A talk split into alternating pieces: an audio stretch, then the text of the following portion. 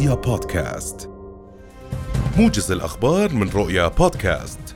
تعقد منظمة التعاون الإسلامي في جدة اليوم اجتماعا استثنائيا مفتوح العضوية للجنتها التنفيذية لبحث الاعتداءات الإسرائيلية المستمرة على المسجد الأقصى المبارك وذلك بطلب من الأردن وفلسطين. هذا وكان مجلس الوزراء الإسرائيلي المصغر عقد بزعامة بنيامين نتنياهو يوم الأحد الماضي اجتماعا في أحد الأنفاق التي حفرها الاحتلال أسفل حائط البراق في القدس المحتلة. كما قاد وزير الأمن القومي الإسرائيلي المتطرف إتمار بن كفير اقتحام عشرات المستوطنين للمسجد الأقصى المبارك. قال نائب رئيس الوزراء ووزير الإدارة المحلية توفيق كريشان اليوم إن كوادر الوزارة على استعداد تام لتجاوز كافة التحديات مؤكدا أن الوزارة حريصة على تقديم أفضل الخدمات للمواطنين. كريشان أكد في مؤتمر صحفي عقده اليوم أنه استكمل زيارته لجميع بلديات المملكة ومجالس المحافظات وتم مقابلة العديد من المواطنين في مختلف المحافظات واصفا اللقاءات بالمثمرة قال نقيب الصيادلة الدكتور محمد عبابنة إن بعض التطبيقات تبيع الأدوية للمواطنين دون أي نوع من الرقابة من قبل الجهات المعنية. وأضاف لرؤيا اليوم أن من يبيع هذه الأدوية عبر التطبيقات هم تجار وليسوا صيادلة. مبينا أن هذه الأدوية تدخل الأردن بطرق غير قانونية. وأشار إلى أن في الأردن خمسة ألاف صيدلية وبيع الأدوية بهذه الطريقة يجعل أصحابها معرضين للإفلاس.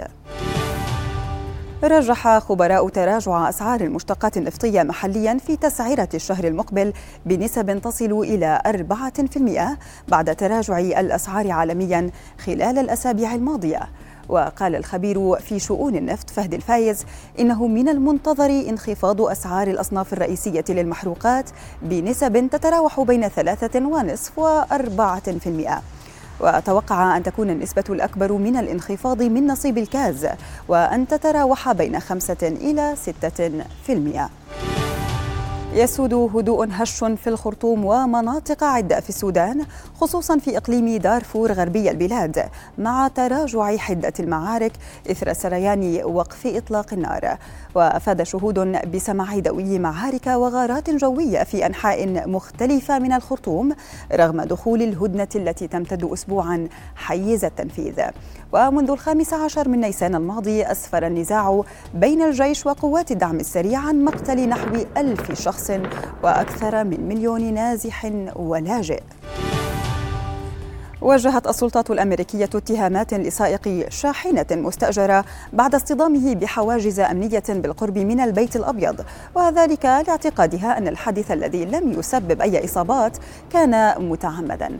وقال مسؤولون إن السائق أدلى بتصريحات بعد اصطدامه بالحاجز دفعت المحققين إلى الاعتقاد بأنه يسعى لإيذاء الرئيس الأمريكي جو بايدن ونائبته كاميلا هاريس.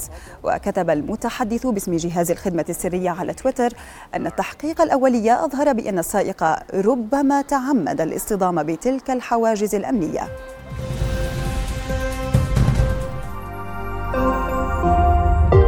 رؤيا بودكاست.